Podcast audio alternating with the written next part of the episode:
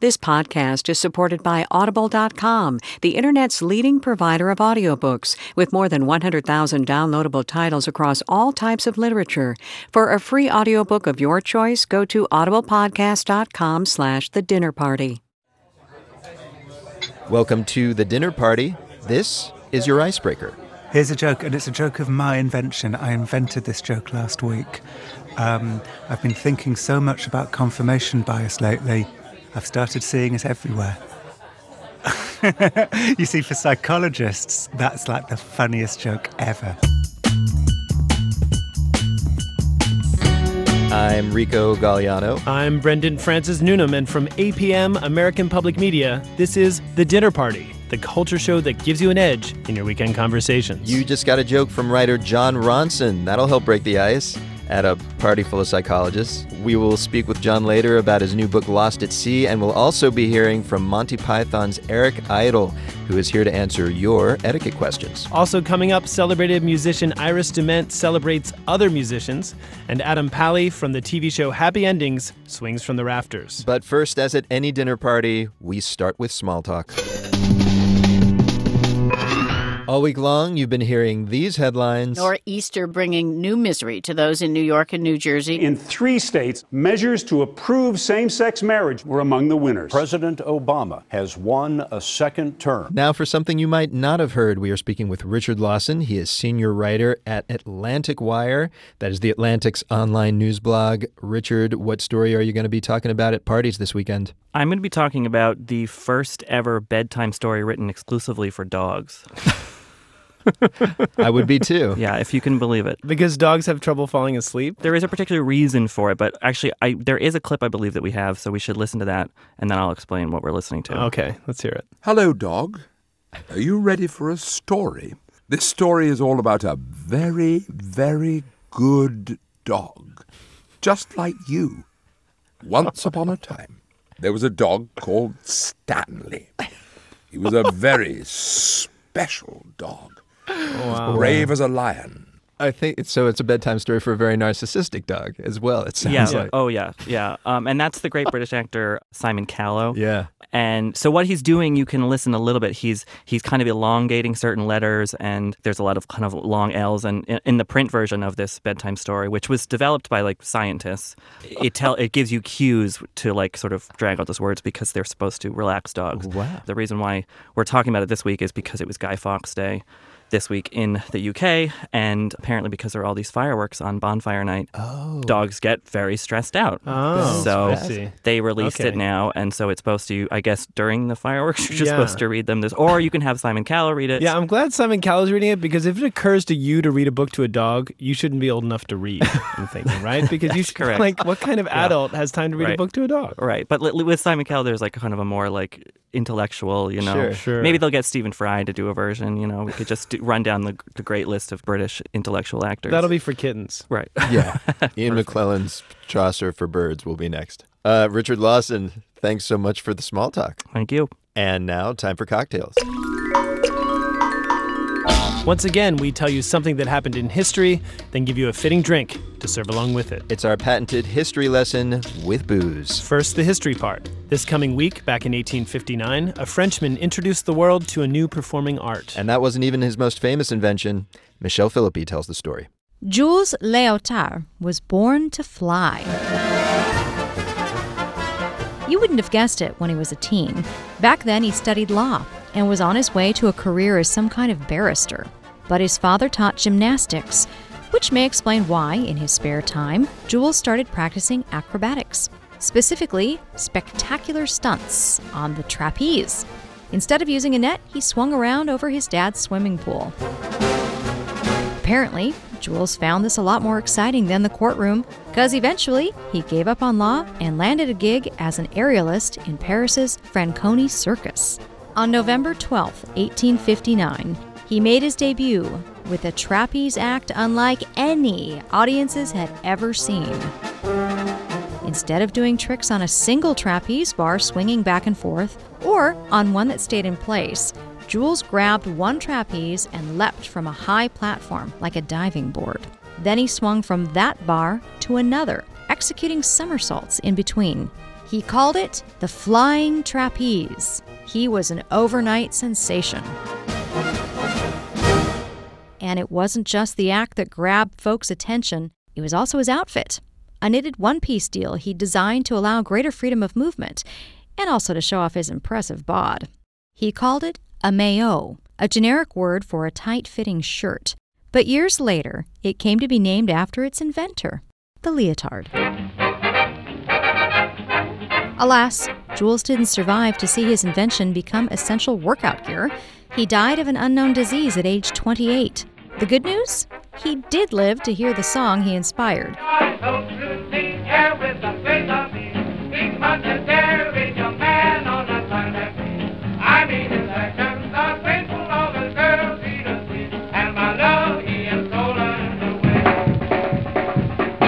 That was the history lesson. Now it's time for the booze. I'm on the line with Emeric Aguilar, and he's the bartender at Playtime Cocktails, a trendy night spot at the Artus Hotel in Paris.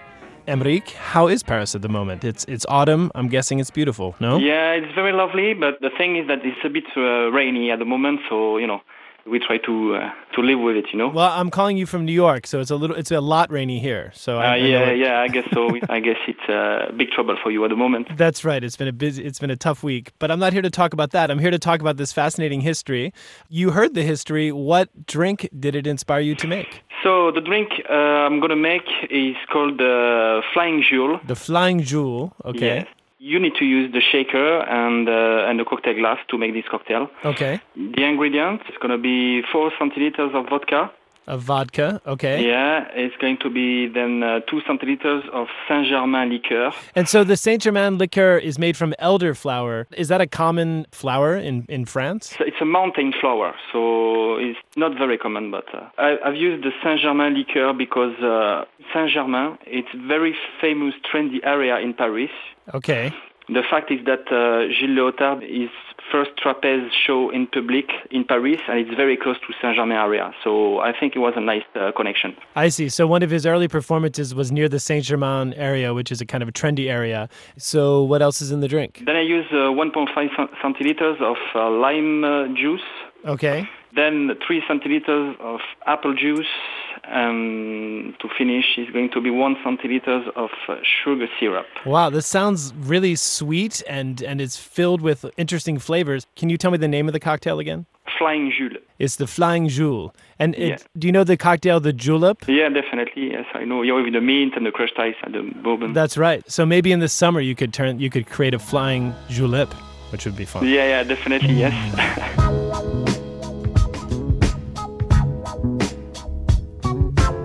So Rico, interesting history. That's true. But um, I was kind of hoping that we'd hear about Leotard's rivalry with his American counterpart, Arthur Spandex. Of course. The man Yeah. who sheathed America, Arthur. and many heavy metal bands. Yes, that one. That's true. Got to start not by doing anything athletic, but by ruining the 80s. Yeah, visually anyway. uh, people, if you'd prefer to forget about the 80s, you can find the recipe for the Flying Jewel at our website. It's dinnerpartydownload.org. So we've got cocktails in hand. Now the dinner party needs some music. And this week we've got a playlist courtesy of Iris DeMent. Yes, her debut album Infamous Angel was called one of the essential recordings of the 90s by Rolling Stone magazine. She has sung duets with Steve Earle, Emmylou Harris, and most famously John Prine. This month she released her first album of songs in eight years. It's called Sing the Delta. Here's Iris with suggestions for a dinner party soundtrack. This is Iris DeMent. I have a new album called Sing the Delta, and I'm going to spend a little time with you here today on the dinner party, talking about some other songs that I've been known to play around supper time. And if you were at my house, you just might hear one or two of them. The first song I've chosen is a Willie Nelson recording of a Tom Waits song called Come On Up to the House. Come on up to the house. It's a great melody. Everybody's singing their butts off. But apart from that, I like what it says. And it talks about, you know, creating this safe place where you invite folks you love to come and um, leave their worries outside. And all your crying that don't do no good. Come on up to the house. I'm the last of a lot of kids. I'm the last of 14. You know, there were a lot of hefty women in my world. My Aunt Vanita, you could come over there, and five minutes later, there was a spread you wouldn't believe. If 40 people were there, she could feed them. And my mom and all these women in the kitchen made me feel just safe and loved and cared for by way of feeding me. And um, I feel that in this song.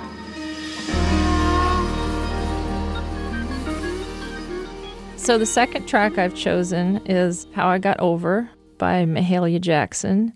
And there are two versions of this song, and the other one is by the amazing, wonderful Aretha Franklin. When I hear Mahalia sing it her way, you feel like it's from the perspective of a woman who's lived a long time. And she has already gotten over. Her plane's been up in the air and it's coming into the landing.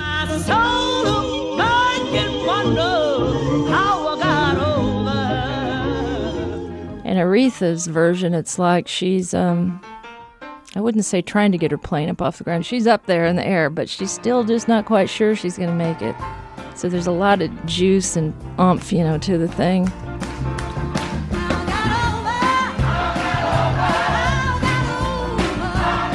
I would save that one for after the supper when the party gets to rolling. You know, you just got to get up on your feet when you hear this one.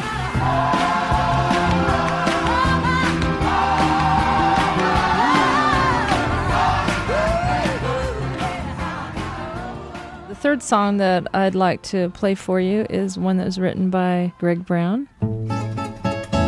This song is called The Cheapest Kind. Mama fixed the soup beans and served them up by candlelight. I heard it come on the radio one night, and I remember looking out the window into the dark prairie and saying to myself, if I ever could figure out how to write a song, I would want it to be something just like that. But the love, love, love, it was not the cheapest kind. It was riches, riches, riches, riches, riches, any you could ever find. I had given up on trying to write, and when I heard that song, it reminded me of how much I wanted to do what he was doing. And then, um, you know, surprises abound. Next thing you know, what, 15 years later, we're married.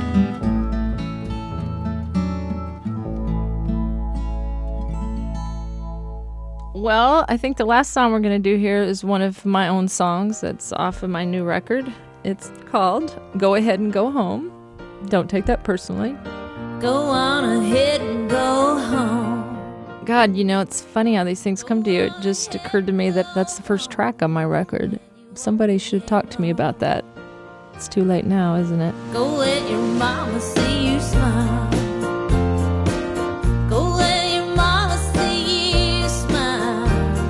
Singer songwriter Iris DeMent sharing her dinner party soundtrack. She's on tour now in support of her new album, Sing the Delta. And Brendan, I love that she married one of her favorite songwriters. It's kind of sweet, right? It's amazing. Although it's good that that's not common because uh, Bruce Springsteen would have like millions of spouses. That's not right. Chris Christie's wife would be sad right now. Indeed. And alone. Everybody, we're going to take a break. Coming up, Monty Python's Eric Idle states his beliefs. I won't stay in a world without love. Or actually, he sings them hmm. when the dinner party continues.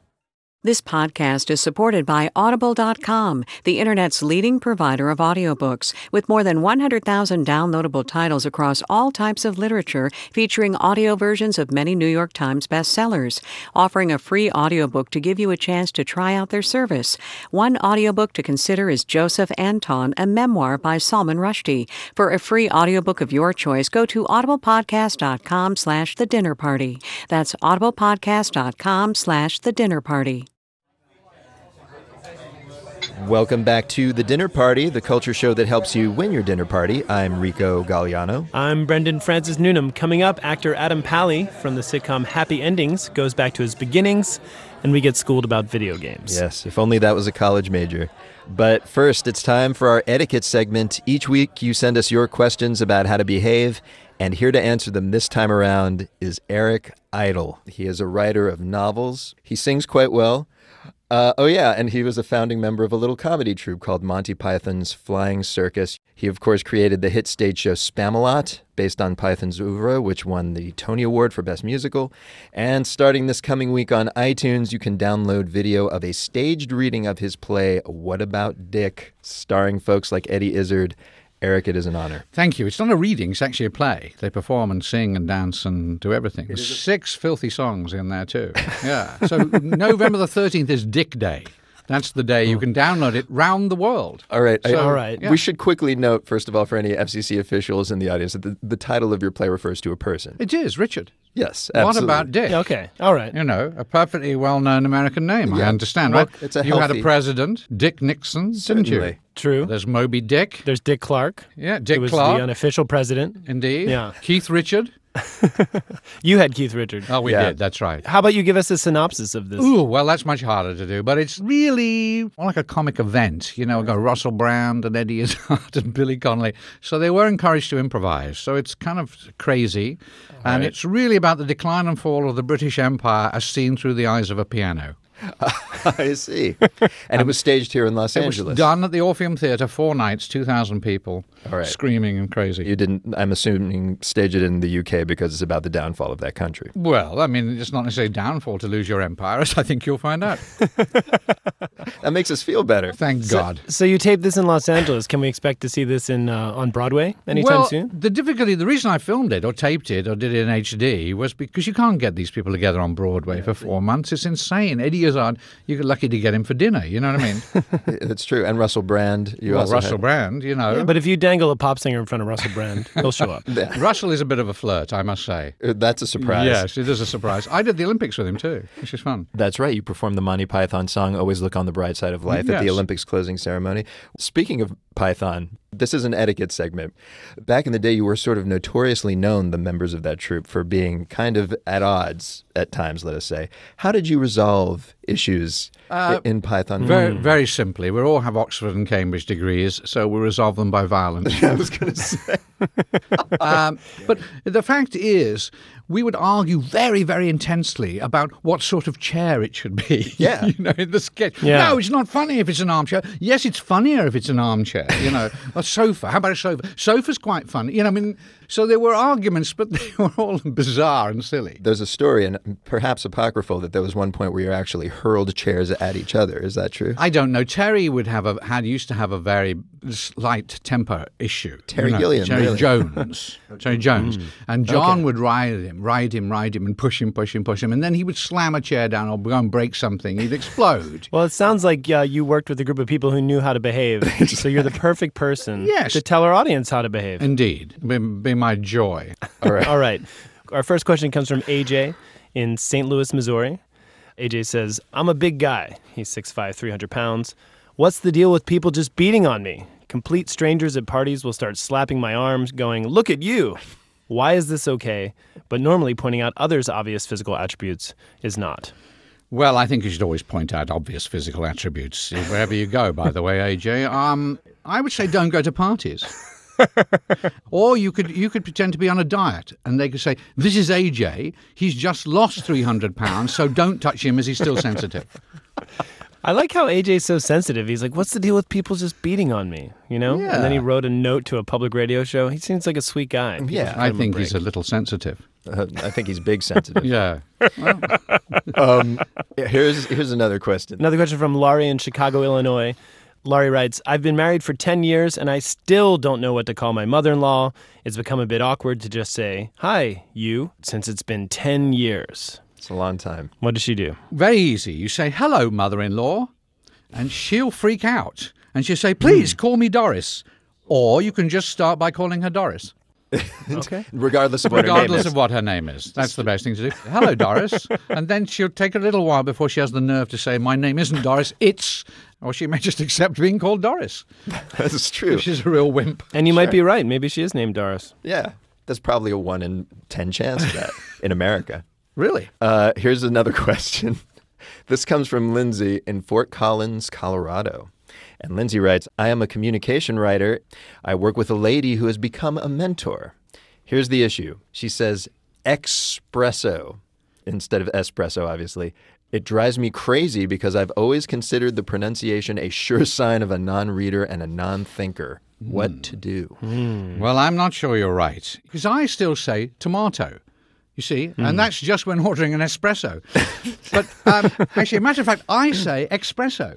Is that I true? do. So you may have an ex-limey on your hands. Wow. Which doesn't mean they're stupid, just foreign. because when we had, when I was back in the 50s and coffee first came into our country, we had espresso bars and espresso bars. They were slightly, but espresso was definitely a variant and a usable form of the word. Was it kind of- because it's express, and express is just the Spanish version of express. See, you're Cambridge educated, so you can teach One me of the these first things they taught us. I'm I'm worried that Lindsay has put her faith in the absolute wrong person. What if you know she really is just made her mentor a not very smart person? Well, then she's not a very smart person, is she? oh, there we go. So she has she has a mentor. They belong together. The perfect mentor for Lindsay. All right, we have one, one last question that we ask of all of our guests. It's what's the most memorable get together you've ever been to? Details, please. Well, I, it was actually probably a party I threw in London, and I introduced Robin Williams to Peter Cook, the funniest uh, English comedian ever and great improviser. And Mike Nichols was there too, and it was just it, the comedy went nuclear, and it was just unbelievably hilarious, and nobody can remember a thing we said. Uh, Because of the nature of the party? Because of the nature of the party and the amount of alcohol we'd all consumed. But my birthday last last birthday party sing along did go until five thirty, and that was quite memorable. You had a birthday party sing along? Every party at my house ends up with a sing along. Really? Of what, course. What's a what's a typical song that you would sing? Well, the Runaway or, you know. by by Del Shannon. Of course. Any Beatles. Uh, All right, start one up. And Peter Asher does, Please lock me away and don't allow the days here inside where I hide with me loneliness. Ah, I don't care what they say. I, won't stay in a world without love. Uh, a great sentiment. Eric Idle, thanks for telling our audience how to behave. You're welcome.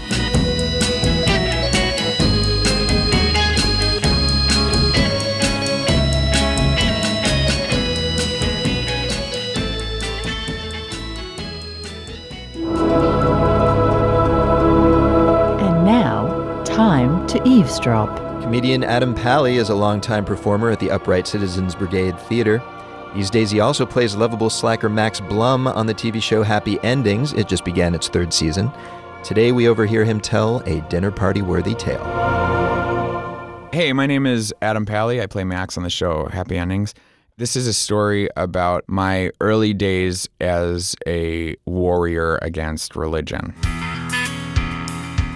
I was in the sixth grade, mid 90s. My parents sent me to a private Jewish school because they were concerned about me going to the mean streets of Livingston, New Jersey public school, and I hated it. I absolutely hated it. There was a dress code. I hated wearing a yarmulke. I was big into the idea that, like, just because I'm not wearing a yarmulke doesn't mean I'm not Jewish or that I don't believe in it. That was argued against, shockingly. But the thing I hated the most was wrapping tefillin, which is a Jewish custom that primarily takes place in the Orthodox community, but we had to do it. It's filling our leather ropes. You wrap around your arm seven times, and it has a box on the end of it that has a prayer inside it. And there's one that you put on your head, and you have to do both. And I was like, no, that was the line for me. I was like, not doing it. Nope. I was on my high horse about five days. And then the edict came down from the rabbis that I was not allowed to play sports if I wasn't going to wrap tefillin. And they said during baseball practice, you're going to have to sit in a room with the head rabbi who will definitely, like, you know, teach you the right ways. And, and let me paint a picture of what Rabbi Lerner looked like. Imagine Santa Claus, but like Jewish. We hated each other. I was everything he didn't like about new thinking, and he was a rabbi, so I hated him. and well, first off, I'll say that I had recently read an unauthorized biography of Steven Spielberg where he had talked about how he is not a religious Jew. But he had just made Schindler's List and he had done all this amazing work in restoring the knowledge of the Holocaust. I was impressed because I was like, that's how you do it. That's how you're a Jew. You don't have to go making a show of it, walking around with tefillin on, you know what I mean? What ended up happening while I sat there, for the first six days, I was quiet. It was like Goodwill Hunting, where they just sit there and then it's like, your time is up. It was like a battle of wills. And then finally, he got frustrated and he yelled at me. He was like, I'm not going to continue to come in here and waste my time for someone who doesn't believe in God. And where are you going to end up? He ripped into me, you know? And it just like worked him up. He went to the bathroom. He's like, I'm going to the bathroom. I was unhinged. I was almost crying. I was so angry. So I took the tefillin, which had been sitting on his desk. There was an exposed pipe, and I wrapped the tefillin around it. And that's leather, so it, it holds. And I backed up all the way to the last desk in the room, and I waited till he walked in, and then I started swinging on it like Indiana Jones. First of all, I, am amazed that he didn't have a heart attack right then. His mouth was so agape that I saw all his fillings. And then I started screaming at the top of my lungs titles of Steven Spielberg movies. You know, so I was like, Close Encounters of the Third Kind, E.T., Indiana Jones. And he looked at me like, This kid's crazy. In my mind, I was like, He'll get this, but he didn't know that I had read that. Then I took it a step further. I was like, USC, Arizona. These are just facts that I had read from Steven Spielberg's biography because he grew up in Arizona and that he had gone to USC. So it's like really didn't make any sense what he was hearing. You know, God, as I'm telling you this story, I'm I'm feeling for him because he must have walked in that room and saw like a 13 year old boy just turned upside down, crazy, committing a hate crime. I mean, defacing religious artifacts. It must have been a lot for him to swallow. The next thing I knew, security guards had my hands behind my back and were walking me down to the principal's office where I waited. My mom showed up, they called her out of work. I remember looking at my mom being yelled at by the principal. You know, I'm sure in her mind she couldn't believe that I had done that. But then she looked up and she looked at me through the glass and she smiled at me. That was my Schindler's List moment of the little girl in the red dress because I was like, everything's gonna be okay. And she came out and she goes, You're going to public school.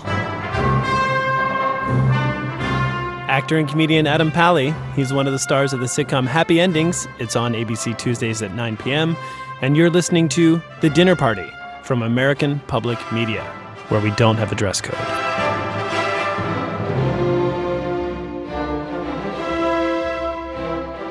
And now, time for Chattering Class. This is where we are schooled by an expert in some dinner party worthy topic. Today, the topic is video games, and our teacher is Kirk Hamilton.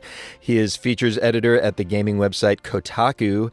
They also provide most of the gaming coverage for a little rag called the New York Times. And Kirk, hello. Oh, hi there. How's it going? Pretty good. Must be a kind of a big week for you. This week, Halo 4 came out. That is one of the biggest video game franchises around. It's been getting a ton of coverage. But you are going to tell us about titles that are equally or maybe more deserving of attention. Starting with one I understand that's actually kind of a throwback. Uh, yeah, it's a game called XCOM Enemy Unknown. And yeah, it's a throwback. To, to, I mean, when I think of throwback, I think of the games, you know, like Donkey Kong. Right. It's funny. Um, there's sort of a new kind of throwback going on, not to anything so old as the 1980s, but sort of back to the 90s. The 90s is old now? The 90s is old. It's uh, it's old enough, but still, you know, it doesn't feel like like Donkey Kong is a pretty old feeling game if you play it now. You're making me feel old right now. so the original XCOM was a game in 1994 a beloved classic sort of PC strategy game. A military game or something? It's like an alien invasion sort of deal where you play the guy in charge of basically all of Earth's defenses against aliens. So it's a two part thing. You spend half your time kind of managing a base and researching technology and negotiating with other countries to keep everyone from panicking. And then the other half of the game is commanding your troops against aliens. What is the update to it? What makes it different than the old version? They got everything about it that made the original game great, right, but they also made it a little simpler. You can play it on an Xbox with a controller. You don't need a mouse and a keyboard. And one of the great things about the game is that you've got these troops, these little sort of G.I. Joe men and women. the brilliant thing is you can customize them. Uh, you can change how they look and you can give them names. So, like, I had a squad named after all my friends. And you'd be amazed at how this makes you get attached to them, you know, because they don't always survive. The aliens are deadly, and it's like really tragic. There's a wall in your base that like keeps all of their names and commemorates them and how how well they did. like a war memorial. Yeah, it's a war memorial in your base. It's surprisingly effective. All right, you uh, mentioned this was a game that one would play on, you know, PCs. I understand that that's kind of becoming a thing again. Instead of playing games on just Xbox, you're playing games once again on PCs. Uh, yeah, that's it's even though PCs are always more powerful. Most of the money in the big games were being made primarily for consoles. So you'd get these kind of dumbed down PC games that weren't as complicated. Where this year we've seen a lot of great indie PC games, and also um, a lot of games that get released on Xbox have much better versions that come out on PC. So give me an example. One is actually a game from last year, uh, this Elder Scrolls fantasy game called Skyrim. What is Elder Scrolls? Yeah, well, the Elder Scrolls is the series. Okay. it's a, uh, a wonderfully dorky name for a series, but uh, Tolkien, I believe, came up with this video game. Yes, yes, it's very, very Tolkien-esque. And you know, you run around and you fight dragons. What's neat about the PC version is that there's a whole scene called the modding scene, which is uh, PC gamers who get into the code and modify the game. And Bethesda, the company that makes Skyrim, is very supportive of the mod scene. So you can buy the game through a store online called Steam Uh-huh. and just download modifications, like user made modifications, through the store. So it's like an open source video game in a way. Yeah, it is. It very much is. Some of the mods that people have made for this game, I mean, they'll completely change it.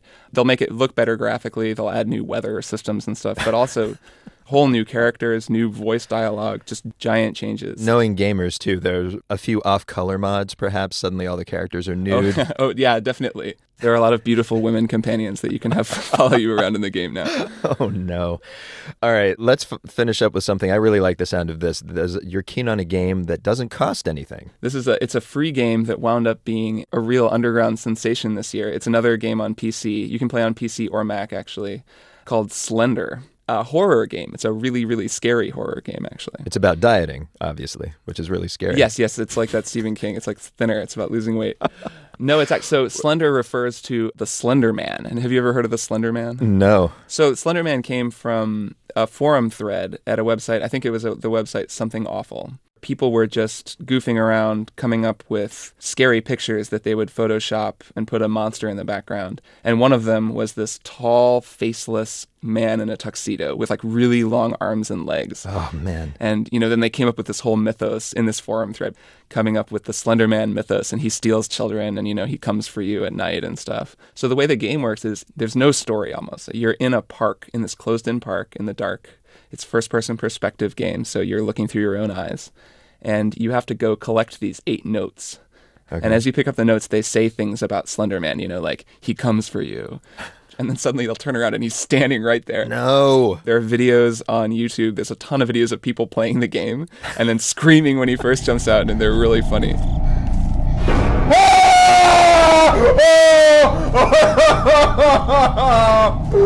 Why were you there? This is something that you get in gaming culture that you don't get from fans of other arts. You know, you don't see movie buffs making videos of themselves watching, I don't know, Rosemary's Baby. right, definitely an, an interactive only thing. And Brendan, I have to admit, I haven't been much of a gamer since the 80s. But Since Pac-Man. I must say, watching other people play that Slender game on YouTube is worth a ton of quarters. You know, is- you're kind of right. What is it about seeing people freak out that is so entertaining? I, don't, I think it has something to do with watching them scream and laugh at the same time.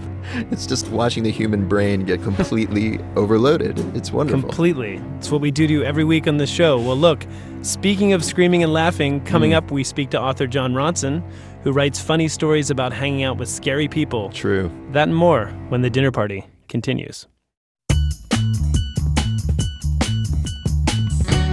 Welcome back to The Dinner Party, the show that gives you an edge in your weekend conversations. I'm Rico Gagliano. I'm Brendan Francis Newnam. In a few minutes, we hear a new track from The Evens featuring Ian MacKaye of the band Fugazi. Nice. But first, it's time for the main course, where we talk about the best part of any dinner party the food. And Rico, it's November, which Yeah. means we are approaching America's greatest food holiday. Of course, Black Friday.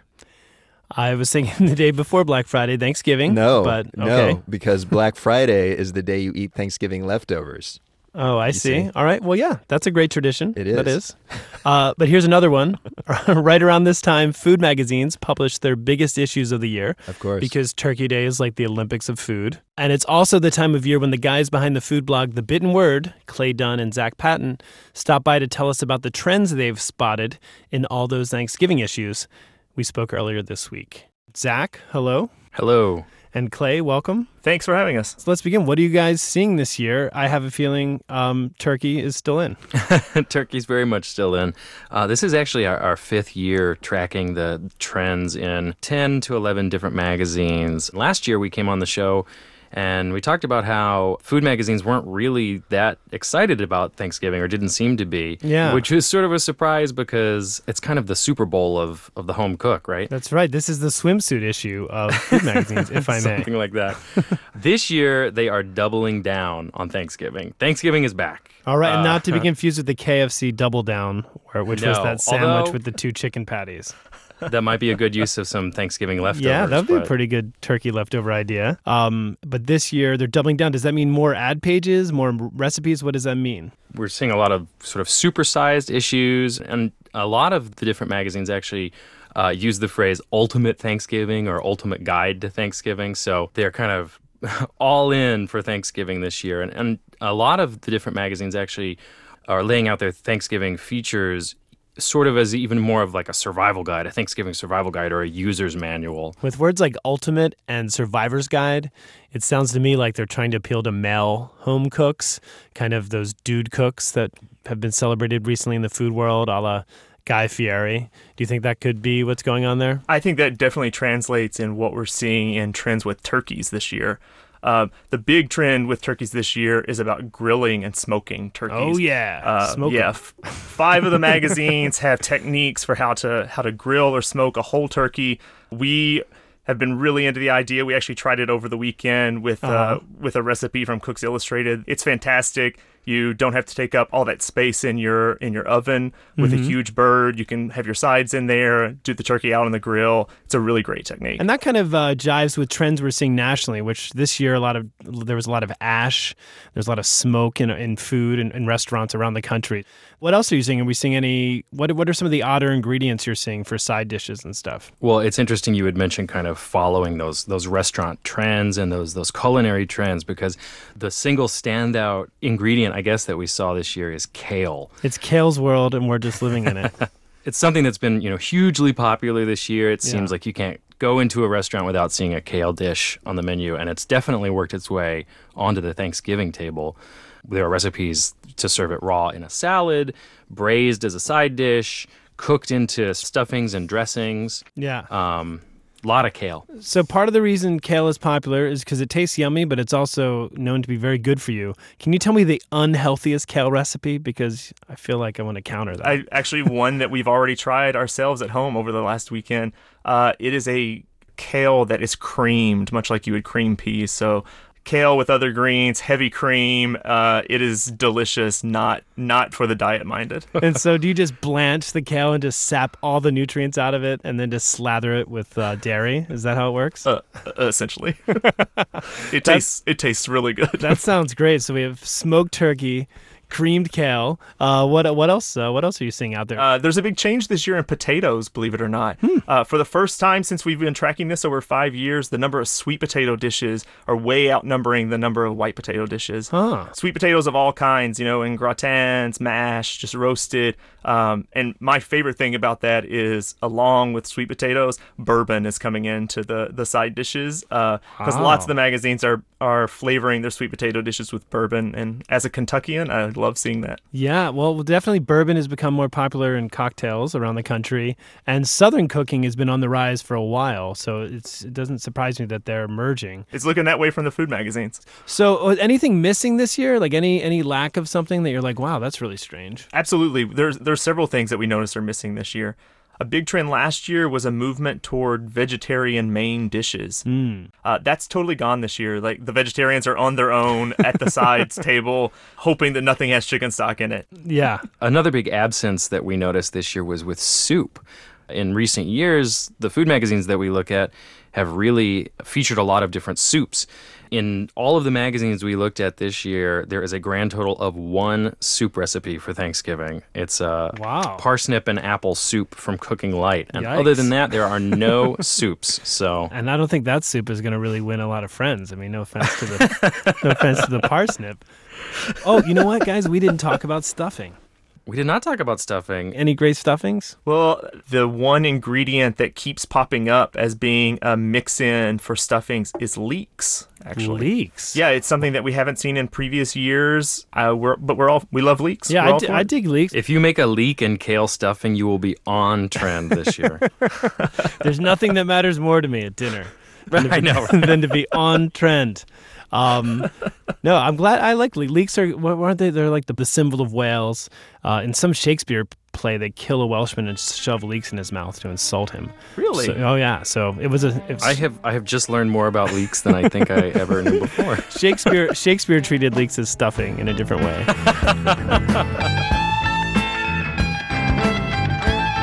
And Rico, I should note the leek scene I was half remembering there comes from Henry V. A soldier is force fed a leek after insulting a Welshman. Okay, so Henry's St. Crispin's Day speech, not so much the standout scene for you in that play. Nope, I, I remember the leek. Uh huh. It's not Um, also, I wanted to say it's interesting how so many restaurant trends bleed into home cooking. Yeah. But one trend you will never see on Thanksgiving small plates. Mark my words. inexplicable.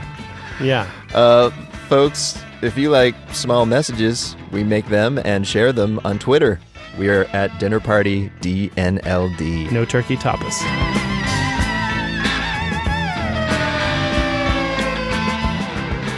Our guest of honor this week is the Welsh writer, journalist, and documentarian Jon Ronson. He is known for his funny and thoughtful reporting about the world's most unusual people and subcultures. He interviewed psychopaths in his book, The Psychopath Test, and he explored the CIA's experiment with psychic powers in The Men Who Stare at Goats, which was adapted into the film starring George Clooney. His new collection of essays just came out. It's called Lost at Sea. And Jon, welcome. Hi. Hello. You seem rather chipper this morning. Yeah, I've never managed to come up with a kind of just an appropriate way of saying hi. It's always two up. No, don't worry about it. It sounds great for radio. People are now awake and listening. this book is subtitled The Jon Ronson Mysteries. For those who have not read it, explain why that's an apt description of these essays. Well, I, I always like to start a story with a mystery. I find it very hard. People always say to me, Are you ever going to write a psychopath test too? And the answer is always no, because I feel like a story starts when I've got a mystery to solve, hmm. and a story finishes when I've solved the mystery. A lot of these pieces sort of end with you not necessarily fully understanding what it is No. that you're examining. Of all of these stories, which one, when you first started researching and reporting on it, were you actually least expecting that to be the case, where you had a very strong preconceived notion and it was just totally upended? Yeah, it was this. Um, this story is actually going to be in the paperback of Lost at Sea. It's not in the hardback, but I'll tell you it anyway. Please yeah, do. It's um, he's a real life superhero, Phoenix. He dresses up in a super suit of his own making and goes out to fight crime on the streets of Seattle. And so I went on patrol with him, kind of expecting it to be Ridiculous. yeah, silly, yeah, ridiculous. And in fact, he was kind of amazing. He was like a real superhero. Uh, Does he have a power? he sort of has a power. he used to have actual weapons. Like he used to always bring a, a grappling hook with him. Of course. To scale buildings. But the problem with grappling hooks is A, they're incredibly heavy. So if you're chasing a criminal, and you've got a grappling hook. It's really, it's really heavy. Um, B, once you scale a building, what do you do then? Yeah, how do you get what you- down? yeah, if you scale a building that's really high, what, going to have a parachute? By the time you're done, you've got so much gear you can't Right. fight crime. yeah, he had a net gun at one point, but he got ensnared in it one time, and the police had to cut him free. A what? A what did he have? A net gun. It's a gun that shoots, just like Spider Man, shoots a net that's supposed to Okay. envelop the uh, bad guy. But so Phoenix's actual superpower is intense, and I have to say, very stupid bravery. Um, after three days of patrolling with Phoenix and completely failing to find crime, he decided to confront a gang of armed crack dealers. So he took me God. to Seattle's crack area. I didn't quite realise. Uh, he had his bulletproof supersuit on, I had a cardigan, and told these crack dealers that if they didn't leave, you know, he was staying. We're standing. And Well, they said, What are you doing? this may be fun and games to you, but it's not fun and games to us. No. This is real life. This is how we feed our families. This is what they said to Phoenix.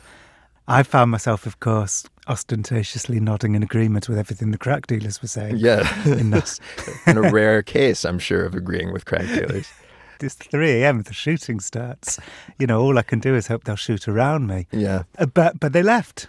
They said, "Well, if you're not going to leave, we're going to have to go home. We should kill you."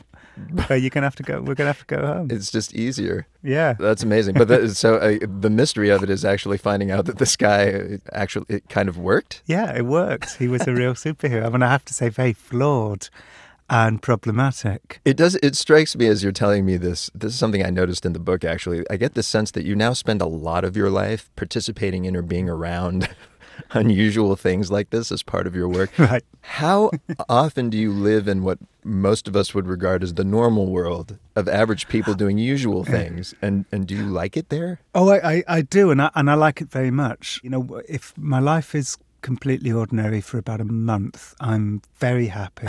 and in fact, I, as a, as a person who has anxiety, in fact, I, I relish ordinariness and routine.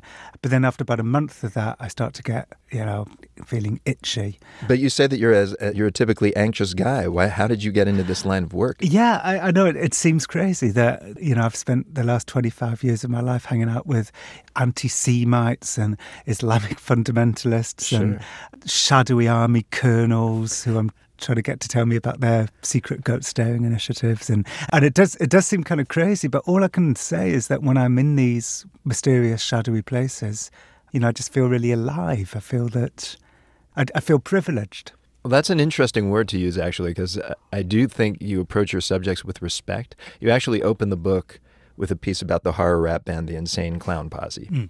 Here's a band actually very few journalists take seriously. Some of them call them one of the worst, most irresponsible bands ever. But by the end of your interview with them, they come off as these definitely damaged but complex, actual people.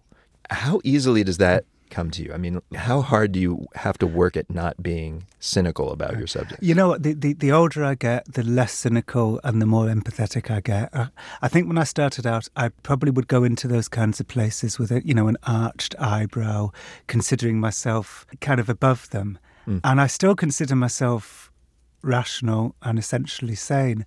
But kind of but the reason why the book is called lost at sea is because i think we all are and i include myself in that and we all reach for irrationalities and absurdities and crazinesses to see us through.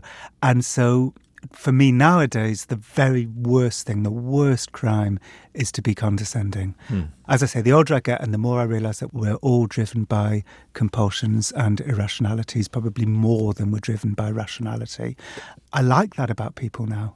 We have two questions that we ask everyone on this show. Hmm. The first is if we were to meet you at a dinner party, what question should we not ask you?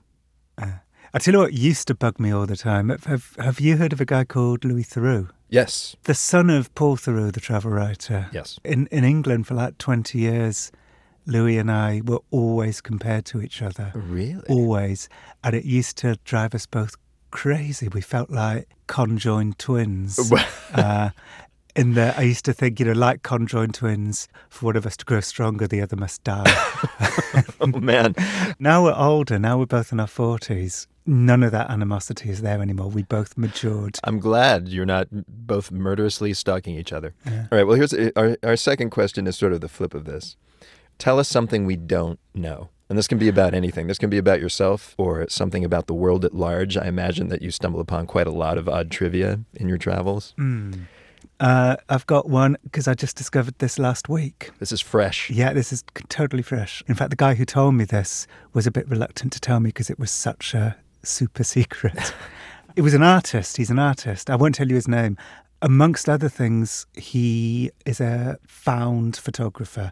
He scours trash for photographs of people. So, for years and years and years, he's found photographs. He sees them as people he finds in the trash. Anyway, he told me a secret about how he finds the photographs. He says if you see a mattress on the side of the road with some boxes next to it, the boxes, nine times out of ten, will contain thrown away photographs. But if it's a mattress, I don't know. But he says if it's a mattress and some bags, no photographs. He says if it's boxes and no mattress, no photographs. And, and he has no idea why those two things should No. be conjoined? He has no idea why. Now, this is a mystery. I've got to say, I'm, this is this is what I have not tested. This I have to say, this is his secret, not mine.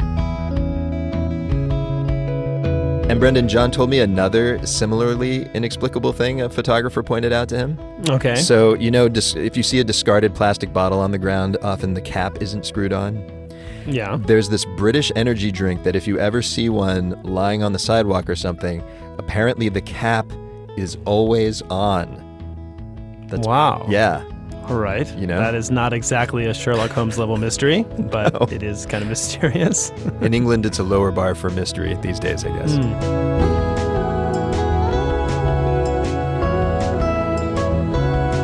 And that's the dinner party for this week, folks. Next week, we hear from Yann Martel, author of Life of Pi. Pie is his main character, that is not the pastry. Though A Life of Pi does sound kind of amazing right now. Oh, always.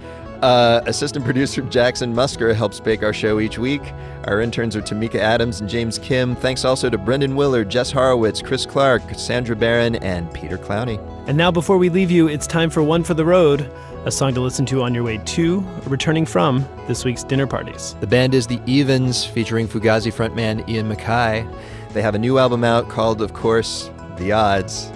It comes out soon. Here's the first single. It's called King of Kings. Bon appetit, bon appetit.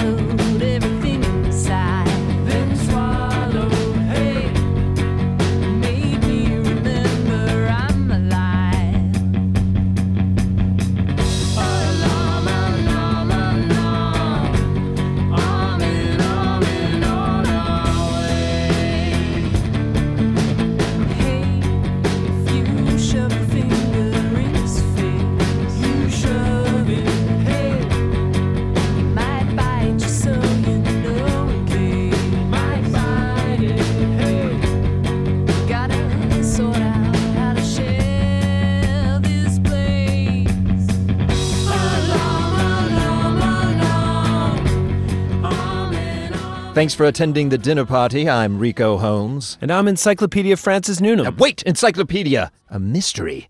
Somebody's been leaving scripts about with Kai Ryssdal's name written upon them. Gee, who would do such a thing? Prime suspect, Kai Ryssdal. Uh, no, Sherlock. Right again, Holmes.